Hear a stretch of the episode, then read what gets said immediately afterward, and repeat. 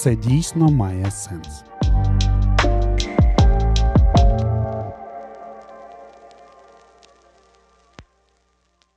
Всім привіт! З вами журналістка сайту міста Слов'янська шість два шість два Вікторія Повережук.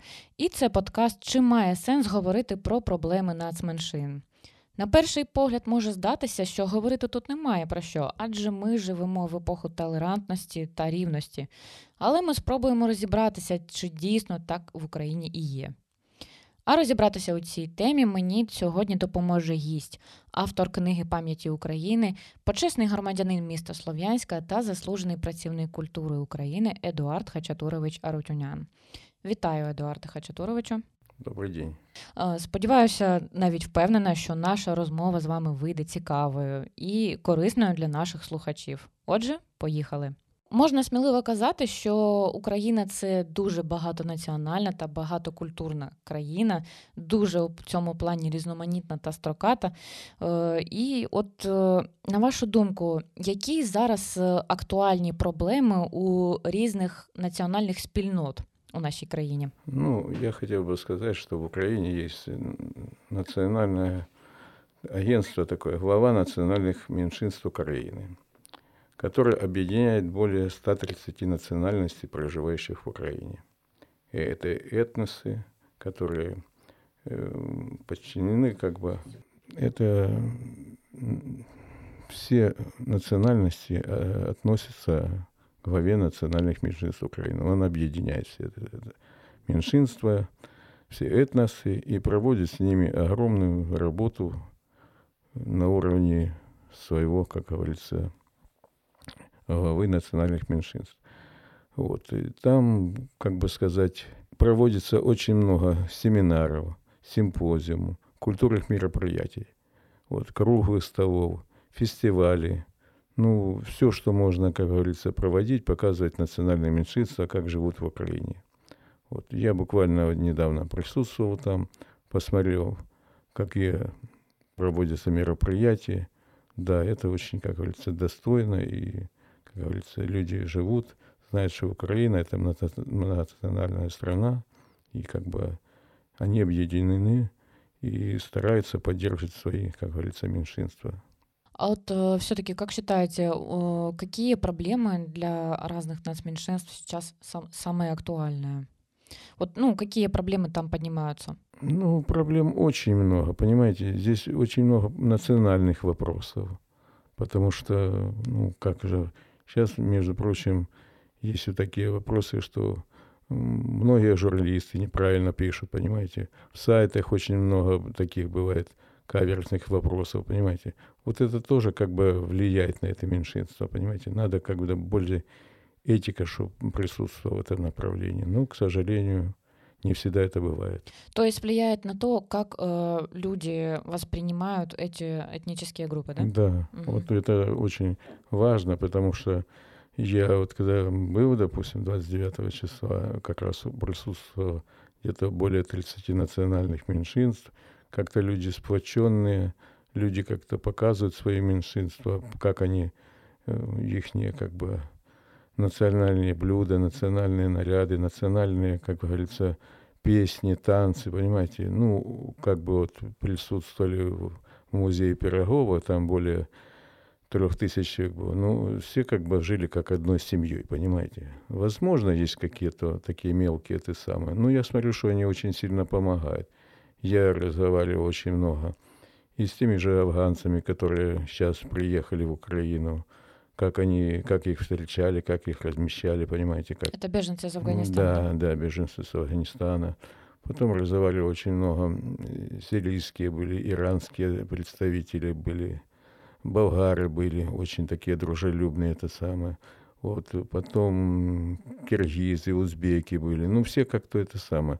Веселые, компанейские, такие жизнерадостные. Ну, наверное, тоже праздник такой, посвященный тридцатилетию. Вот они показали, что они проживают и считают себя, щиро на украинской мове разговаривают. То есть приятно, что люди, как говорится, поддерживают украинский язык и так это самое.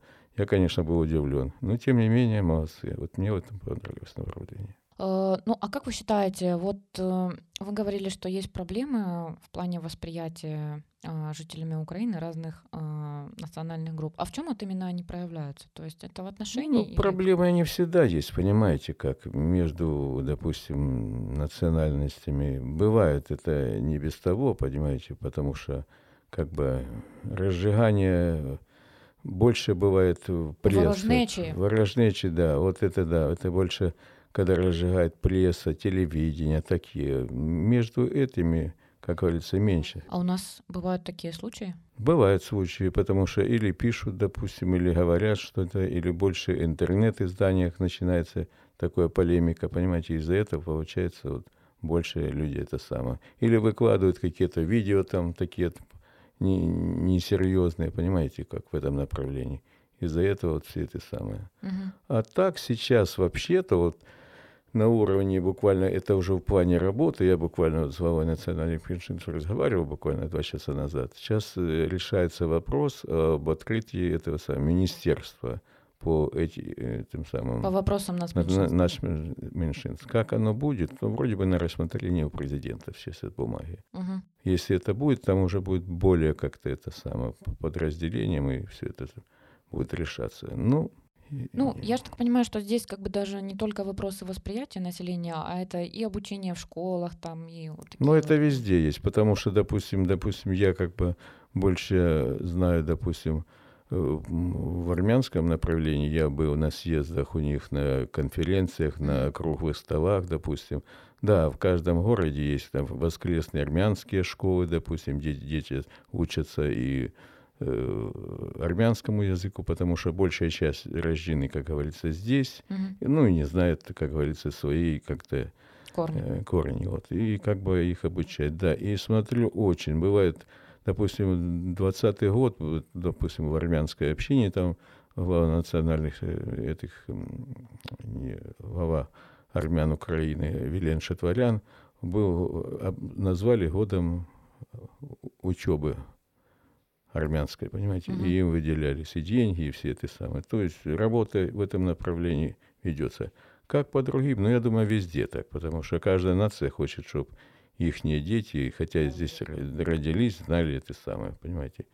И я побывал и в краматорских школах, как там проводится, я видел вот это воспитание детей, я видел здесь, как проводится у нас в Слов'янске, понимаете, как в Киеве я был присутствовал, ну, на многих таких самых. Я посмотрел, что серьезно, не просто там какой-то преподаватель, вот есть профессора, потому что у нас в Украине вообще очень много людей, национальных меньшинств, которые возглавляют и институты, и работают в институтах профессорами, докторами наук, понимаете. И как бы их привлекает эта деятельность. И они нормально проводят эту работу. Так что я думаю... Что-то позитивное все-таки есть. Да, ну, конечно. Здесь я не могу ничего сказать, потому что каждая нация хочет, где бы ни жили, но свой язык, чтобы люди знали.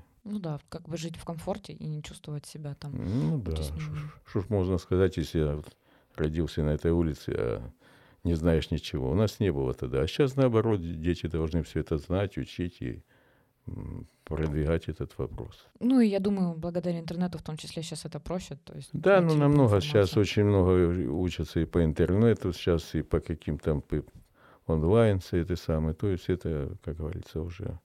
Очень поставлен вопрос хорошо. То есть э, все вот это глава национальных меньшинств Ашота Дековича Аванесян проводит эту работу со своим коллективом, и это серьезно, непросто. Угу.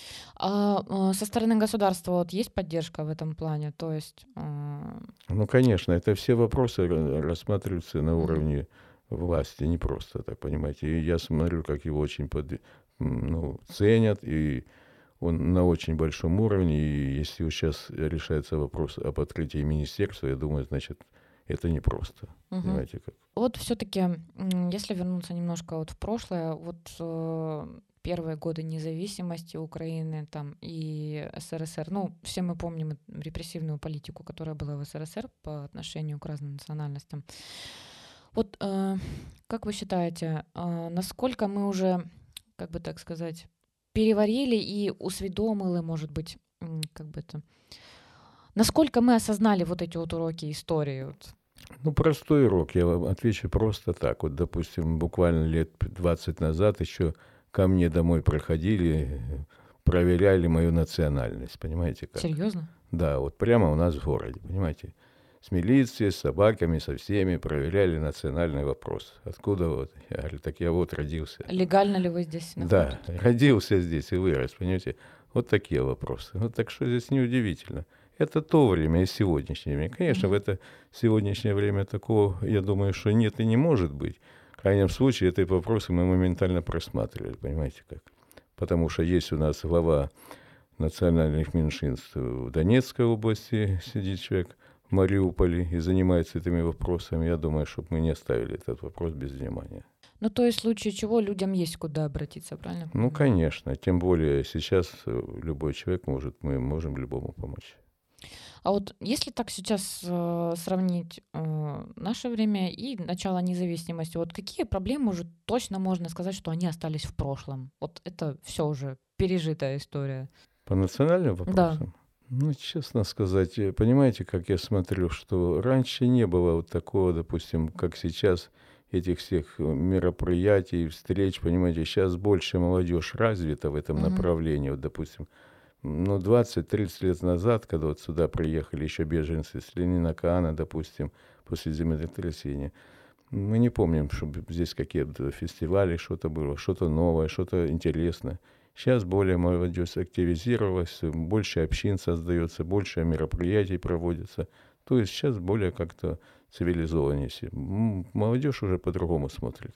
Ну, то есть и люди, наверное, понимают, что, опять же, они сами могут себе выбрать, там, какую веру исповедовать. Там. Ну, это точно, как это так. Это ж, это ихняя судьба. Недаром это самое живут люди. Многие, допустим, и в ислам уходят, многие mm-hmm. в христианство. Мы ж не можем запретить. Это, как говорится, ихняя судьба человеческая. Раньше это более строже было, потому что были как бы родители, там, дедушки, бабушки, которые только были авторитет. Сейчас уже как бы более цивилизованные. Я посмотрел, как вот на мероприятиях совсем уже люди не в таком, как говорится, втиснутых положениях, в рамки, в рамки как было раньше. Сейчас более уже современная молодежь. Ну, э, я все-таки думаю, что поскольку мы стремимся войти в ЕС, где одни из приоритетов — это равенство, верховенство права, вот, э, как вы считаете, у нас есть какие-то положительные подвижки в этом плане? Да, я думаю, что есть. Есть, и, наверное, со временем все-таки решится этот вопрос. Просто сейчас надо время. Время, как говорится, лечит. Ну, я думаю, что все может быть. Потому что это не только от нас с вами сидящих сегодня зависит. Ну, это зависит на уровне страны, государства, от каждого, от из, каждого нас, из нас, как, какое отношение. То есть будем стремиться к лучшему и жить лучше, и чтобы наши дети жили лучше. Это самое главное. Вот такой еще момент всегда интересовал. Вот у нас есть несколько христианских праздников, которые выведены в, на уровень государственных. И там Рождество, там люди выходной имеют. А, может быть, вы знаете, как обстоят дела у людей, которые там, ну, исповедуют там ислам, там все такое. Они могут вообще получить там право на работе, э, быть выходные в те дни, когда у них там важные праздники по их вере, там, например? Ну, в каждой религии есть свои какие-то тонкости, понимаете? Нет, ну, да. На уровне взаимодействия с государством, что они приходят и говорят, вот у нас завтра такой праздник, вот, и нам положен там выходной, там, допустим. Ну, а все зависит от руководителя, честно сказать. Я не знаю на уровне, чтобы объяснять, я не президент. А так как ведется у нас, то есть, вы видите, если человек какая-то религия, ему нельзя что-то делать, он не будет делать, понимаете, потому что представляет документ, что он не имеет права согласно своих каких-то этих самых национальных вопросов или религиозных вопросов. Все, наверное, так тоже. Ну, наверное, здесь может и такой быть фактор. Так что... Вот мы еще коснулись дискриминации, и хотела бы такой момент обсудить. Вот у нас как бы молодое поколение, оно более продвинутое, те же школьники, но в то же плане мы все знаем, что дети, они порой и более жестокие бывают, ну, вот, по отношению там, к детям беженцев и все такое. Mm. И как вы думаете, что в этом плане нужно делать, чтобы еще в детском возрасте прививать детям ту мысль, что все как бы мы одинаковые, и все мы имеем одни и те же права, и что, в принципе, ну, кого-то притеснять, там, оскорблять, и это вообще нехорошо. Ну, во-первых, все зависит в первую очередь от воспитания, от родителей и от самого, какая атмосфера в доме, понимаете. Мы всегда перекладываем все на наших учителей бедных.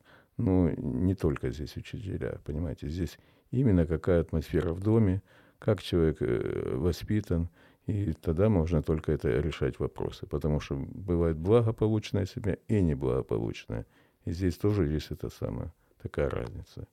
Если человек, допустим, воспитан нормально, он нормальным человеком и будет. А если ненормальная семья, и он, конечно, это самое. Здесь все зависит только от семьи. Это мое мнение.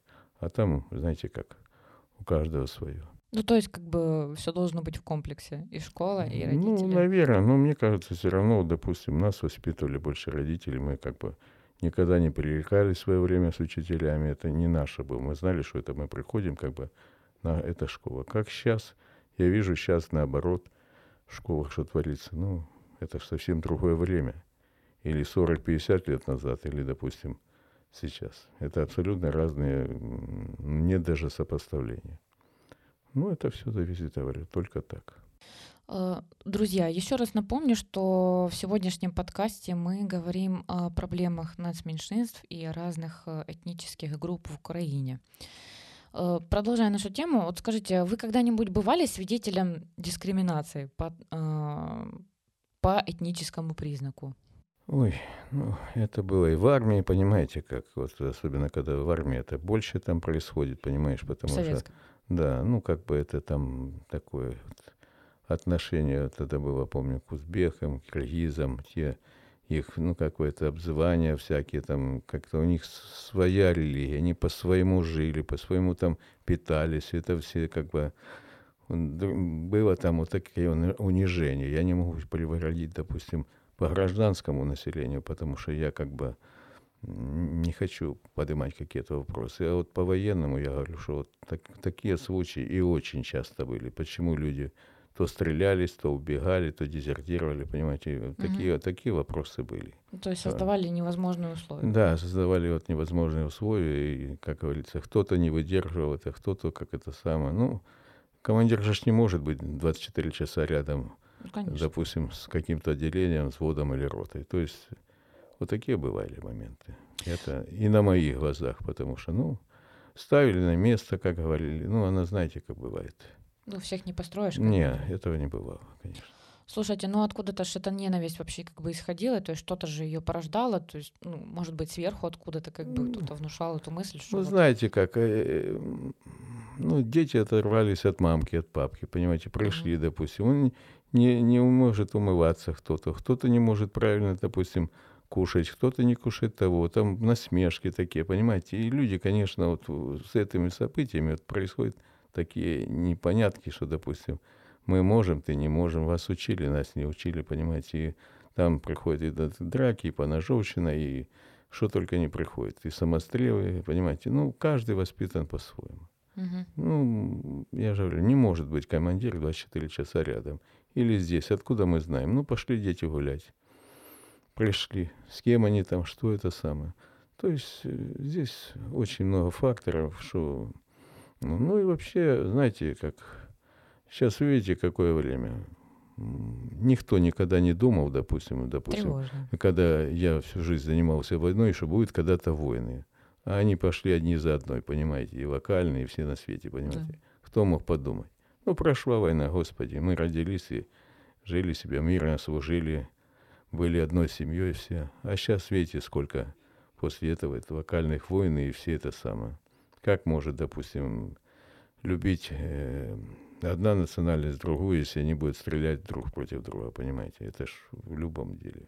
Так. Это еще не один десяток лет пройдет после да, завершения войны. Да, это очень войны. страшно. Так. И, как говорится, я всегда говорю, самое страшное — это война. А вот вы говорите в армии, ну, что командование не всегда рядом было. То есть, получается, если командование все-таки это видело, то оно как-то это ну, устраняло, получается? Ну как, ну как, ну консенсус находили, потому что это ж ты командир, отвечаешь за них. Что-то случается, значит, ты теряешь все на свете, как что теряется. Командир уже все, никогда не получит ни звания, никогда не продвинется по лестнице служебной. Угу. То есть здесь таких вариантов, знаете, масса. Вот, ну, допустим, у меня в взводе, допустим, в моем, где я служил командиром, допустим, очень много национальностей. Но мы как-то старались как-то объединить. Да, бывают везде непонятки. Ну, подходят, потом говорят, надо как-то решить вопрос. Ну, решаем, понимаете, как. Потому что мы и мама, мы и папа в армии, mm-hmm. понимаете. Так что здесь уже не до шуток, если касается человеческого. У меня иногда были дети, э, воины, которые по два по раза ходили в отпуск, еще в те годы. Такого не бывало случая, вот такие бывали. То есть они, когда любят своего командира, то стараются как бы вести себя нормально. Ну и здесь, опять же, все зависит еще от командира. Угу. Если он мог привлечь на себя свою, допустим, группу или взвод, отделение, то будет все нормально. А если нет, здесь, как говорится, все зависит от этого еще. Рыба гниет с головы, да? Да, да, что-то... это ж с песни снова не выкинешь, как говорится. А вот сейчас вы сталкивались с какими-нибудь предубеждениями по национальному признаку? Ну, я не знаю, так у нас у меня не бывает, потому, потому что я, допустим, вот по своей работе, ну, работаю все время со всеми государствами. Казахи, узбеки, киргизы, башкиры, армяне, азербайджанцы, грузины. У меня нет национальных вопросов, потому что мне нельзя как бы в моей работе подчеркивать какую-то национальность, угу. потому что не получится работы. И мне приходится по-любому общаться со всеми, понимаете, как здесь только так. Может, какие-то и есть как-то у людей, допустим, но я стараюсь никогда не идти на конфликт, потому что это к хорошему не доводит. Ну, тут, наверное, в том плане, что чем с большим количеством национальностей ты общаешься, тем больше у тебя вообще стираются какие-то грани. Не то, что стираются, вы понимаете, я вот, допустим, смотрю по работе под свое, смотрю, сколько...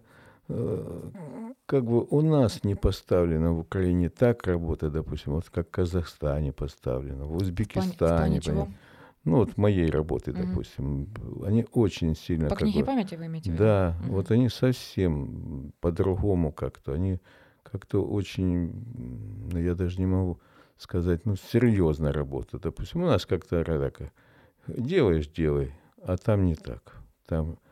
Ой, вот Беларусь очень сильно стоит, Казахстан, Узбекистан, Киргизия, Башкирия, понимаете, вот эти страны, они вроде бы, ну, і совсем по-другому. У нас нет пока такого.